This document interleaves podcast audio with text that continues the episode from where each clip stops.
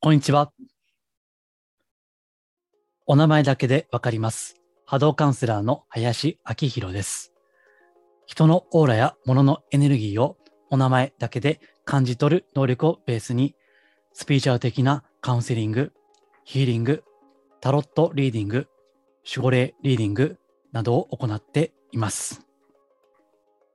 今回ですね、いつもより更新時間が遅いんですけども、実は今収録しているのが6月10日の午後7時、7時ぐらいです。えついさっきまでですね、ワークショップを行っていました。何回か告知をしていましたけども、自分らしさを取り戻し、真の幸せを生きる自分創造ワークショップっていうのですね、え今日の午後1時から5時半ぐらいまで行っていました。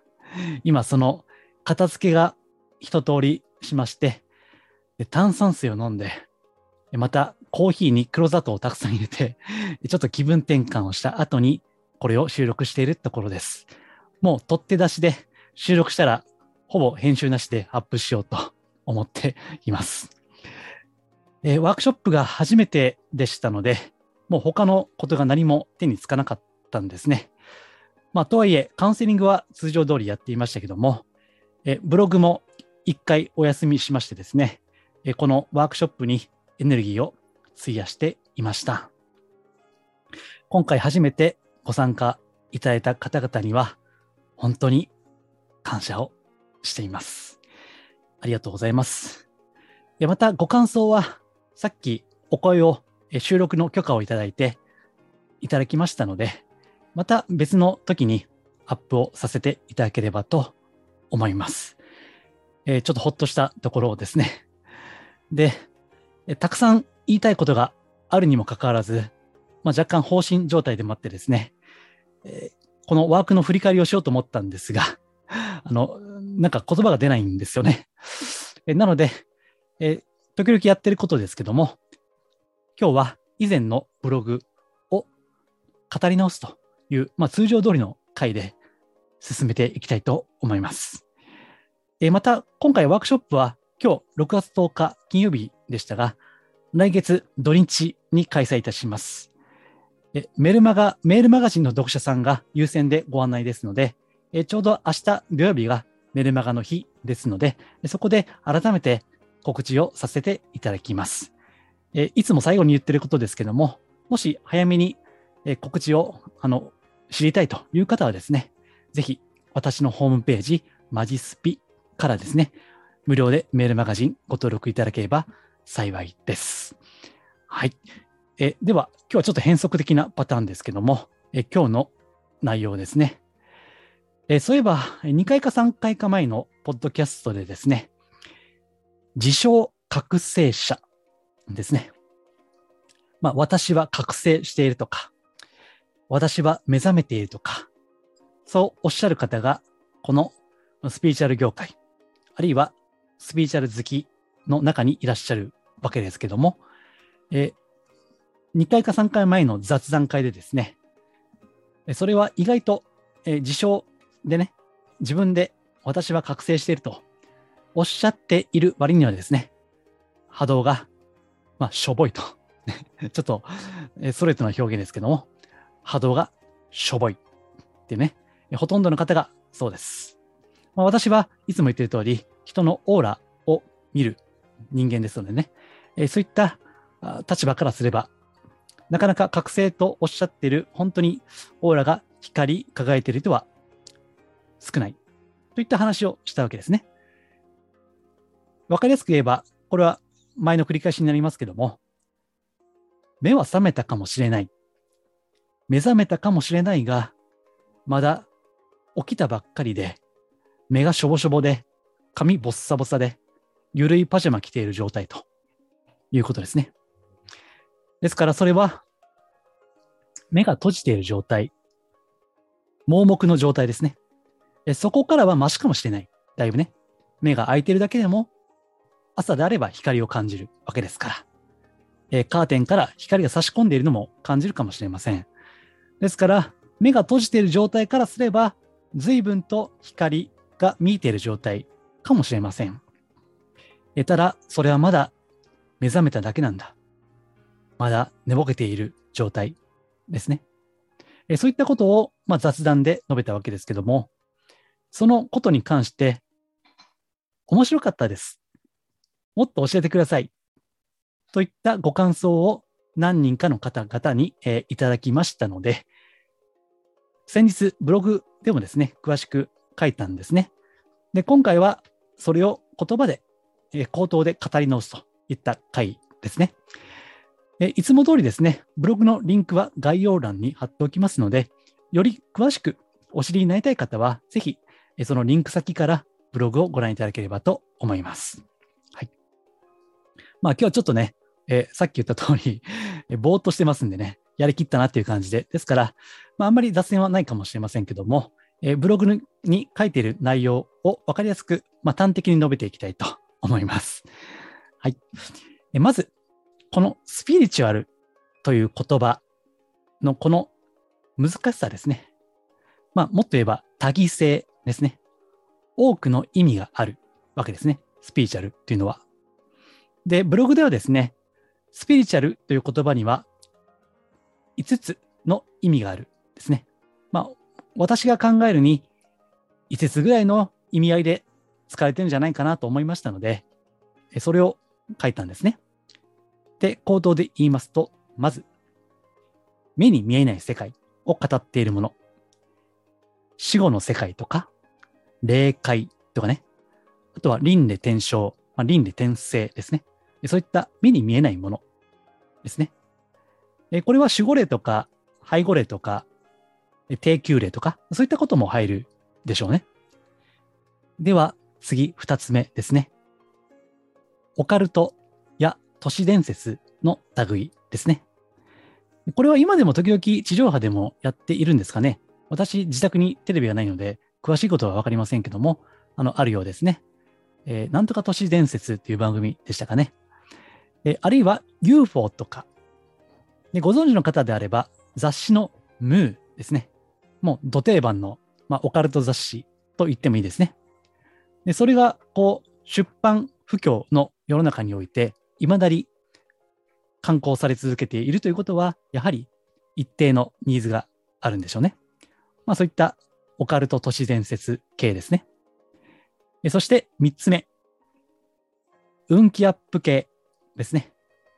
これは占いでよくあるようなものですね。金運とか恋愛運とか、あるいはパワースポットとか、そういった類のものですね。これをスピーチャルという場合もあります。そして次に4つ目。引き寄せ、願望実現系ね、これもよくありますよね。まあ、私、YouTube にもこの音声アップしていますけども、YouTube だとこういった音声多いんじゃないですかね。まあ、音声というか動画ですよね。うん。例えば、なんだろうな。まあ、あまりよく私知らないんですけども、この動画を見て、え24時間以内になんか奇跡が起きますかね。その素晴らしいことを引き寄せますとか、なんかそういった動画ありますよね。でそういったこととか、あるいはえ5次元波動とかね。でそれにつながって、なんか引き寄せましょうみたいなね。そういった引き寄せと、えスピーチャル系の願望実現系。これが4つ目です。そして、最後5番目ですね。これが今回のテーマである、悟り覚醒系ですね。悟り覚醒系。まあ、これはもう読んで字のごとくですね。まあ、これはそうだな。他の方の使っている言葉ではですね、スピ悟り系、スピ悟り系という表現をしている方がおられました。私もこの表現をお借りして使っています。で、以上5つ述べましたけども、このスピーチャルという言葉にですね、こういった多くの意味があるわけです。で、この辺がちょっとスピーチャルの難しいところなんですね。でね、このまあ、なんて言いますかね。さっきの雑誌、えー、雑誌のムーであれば、まあ、都市伝説、オカルト系なんでね、そのニーズがあるし、まあ、死後の世界とか霊界とか、これはちょっと古い感じのタイプになりますけども、まあ、そういったニーズもあると。特に身内の方が亡くなったら、あの世というのはあるんだろうか。あるいは自分がもう間もなく命尽きようとしているとき、あの予定あるのかな？ってね。まあ、これもニーズありますよね。ゼロになることは絶対ないと思います。あとは、運気アップとか、3つ目のね、あと4つ目の引き寄せ、願望実現系。まあ、これはね、おそらく今後もある。人間のこの社会がある限り、おそらくずっと残るものですよね。で、最後の悟り覚醒系。まあ、これはですね、前者の4つに比べればですね、数は少ないんですよ。ただ、これも一定のニーズはあるわけですね。ですから、えスピーチャーにはこんな広い意味があるので、その言葉が使われるときに、どういった文脈で、どういった意味で使われているかということを、まあ、見極める必要がありましてね。まあ、これがなかなかややこしいわけです。同じスピーチャルって使っていてもね、意味合いが全然違うことがあるわけです。で、この覚醒とか、まあ、あとはですね、ブログには書いていませんけども、うん、あれもそうかな。あれも、えっ、ー、とね、ライトワーカーもそうですね。ライトワーカー。えー、ライトワーカーというのは光ですね。ライトは光で、ワーカーは、えー、働く人ですよね。ソーシャルワーカーなんて言いますけども、えライトワーカー。光の、うん、なんて言いますかね。光の働き手ですかね。まあ、そういった言葉もライトワーカーはスピーチャル系でよく使われることですね。で、そうやって5つ目のものですね。そういった文脈においてスピーチャルを使う方もいらっしゃる。でですね、まあ、ここからだんだん本題に入っていきますけども、この悟りとか覚醒っていうのは、まあ、まずね、よっぽど確信が、大きな確信がない限り使うもんじゃないなというのが、まあ、今回の結論ですね。これね、自分で言います？私覚醒しましたとか、自分目覚めたんですって言いますかねまず、常識的に考えて、そういった疑問があるわけです。普通はいませんよね。日常でね。どうですか？あの、あなた自身がお友達とか家族の方から私覚醒したんだと。もう目覚めたのよと言われて、どうですか？は？って思いません？私は思いますね。だからこの辺がちょっと常識の外にあるかなという感覚があります。ただ、スピーチャル業界の中、あるいはスピーチャル好きの中においてはですね、結構平気で言ってしまう場合が少なくないですね。まあ、仮に検索してもですね、そういった記事とかブログとかね、見つかると思います。で、これブログに書いたんですが、例えて言いますとね、ディズニーランドの中では、おっさんでもね、あの、いかついおっさんでも、熊野プーさんとか、101匹のワンちゃんとか、ね、耳バンドっていうんですか、あれ。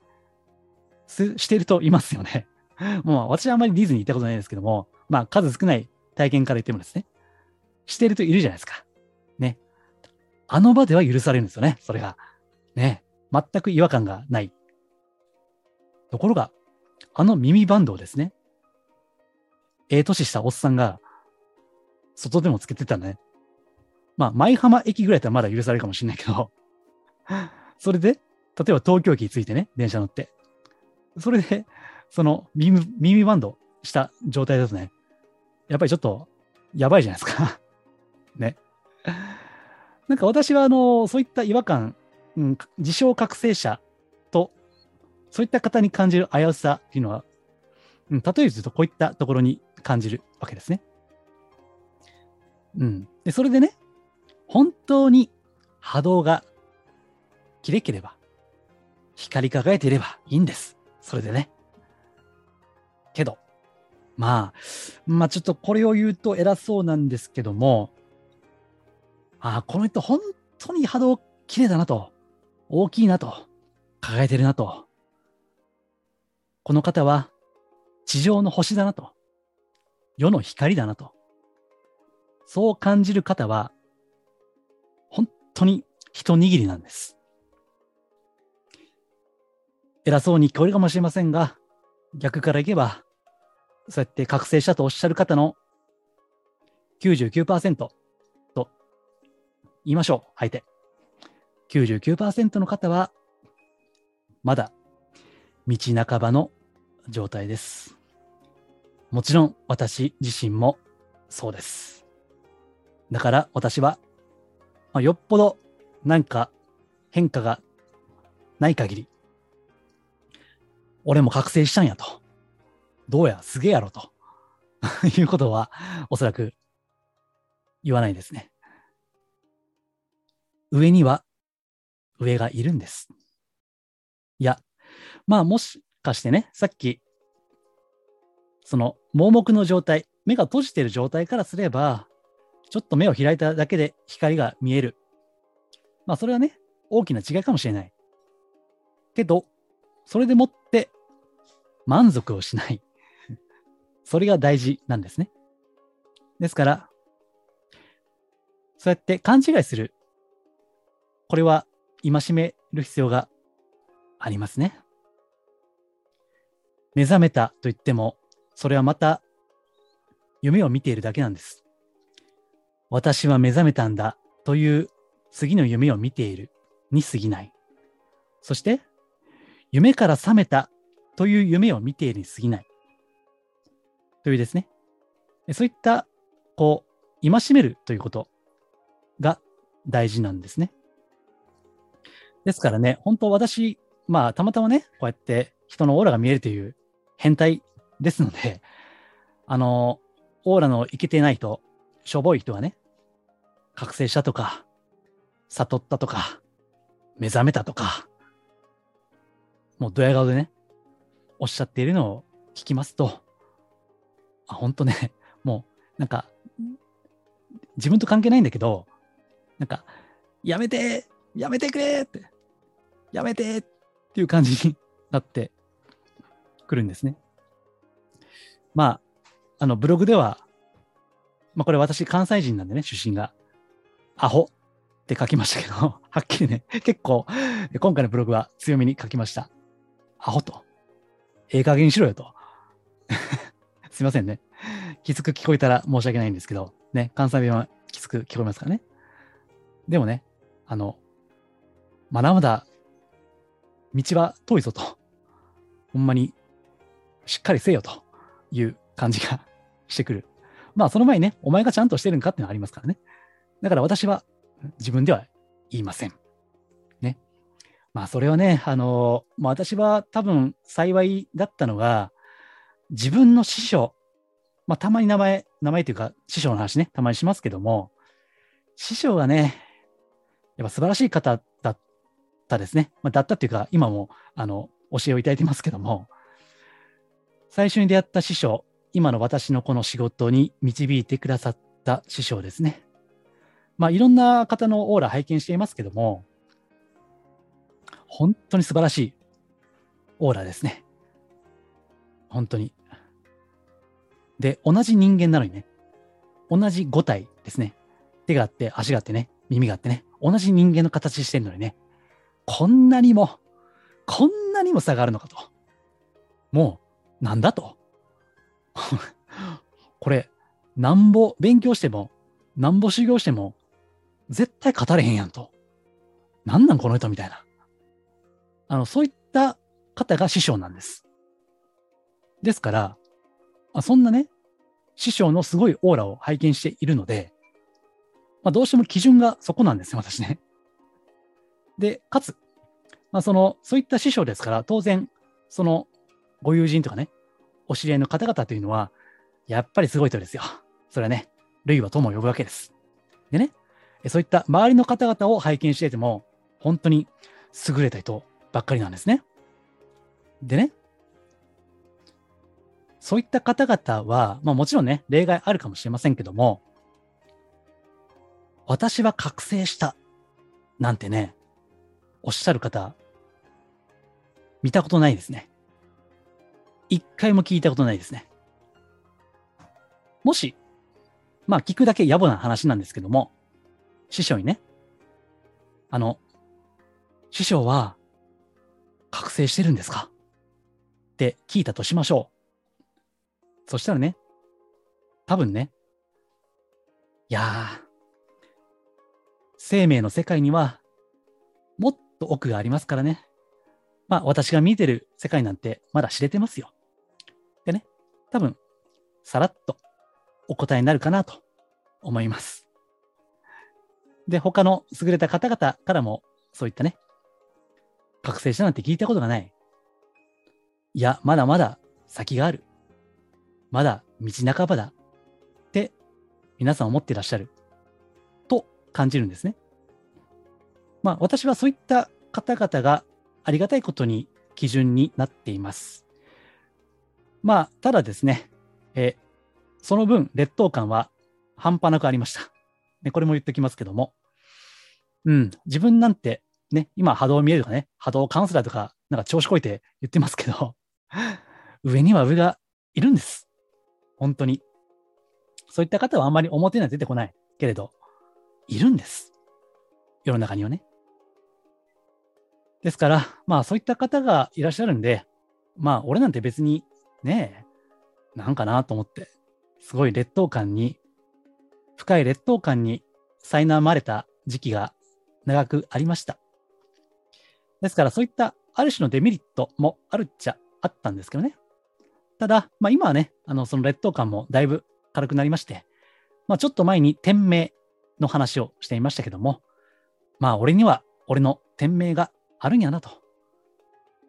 まあ、そういった自覚がちょっと深くなってきたのでね、前に比べるですよ。まだまだ深めていくんでしょうけどね。ですから、まあ、その劣等感も超えて、劣等感が覗かれた後は、その、まあもう謙虚にならざるを得ないという、ね。だってもう圧倒的に上がいるんだから。ね。まあですから、まあそういったことで、あんまり、こう、覚醒という言葉は安易に使わない方がいいですね。いや、これを使う方いらっしゃるんですよ。けどね、そういった方は、まあいろんなその覚悟を決めて使ってますね。あえて使ってる方はね。まあいろんなその嘘も方便じゃないけどね。いろんな方便があるんです。そうやって自分は覚醒したというふうにあえて言った方が、そのてそこから先の展開がね、まあ、良くなることもあるんです。それはね。ですから、必ずしも絶対言うなというわけじゃないんだけども、もし、それを口にするのであれば、思わず、あなたの姿を見て、人々が拝みたくなるような、思わず手を合わせたくなるような、そんな波動、もっと言うと、冷静ですね。スピリチュアリティですね。そんな冷静の持ち主でしょうかということを問いかけたい。お聞きしたい。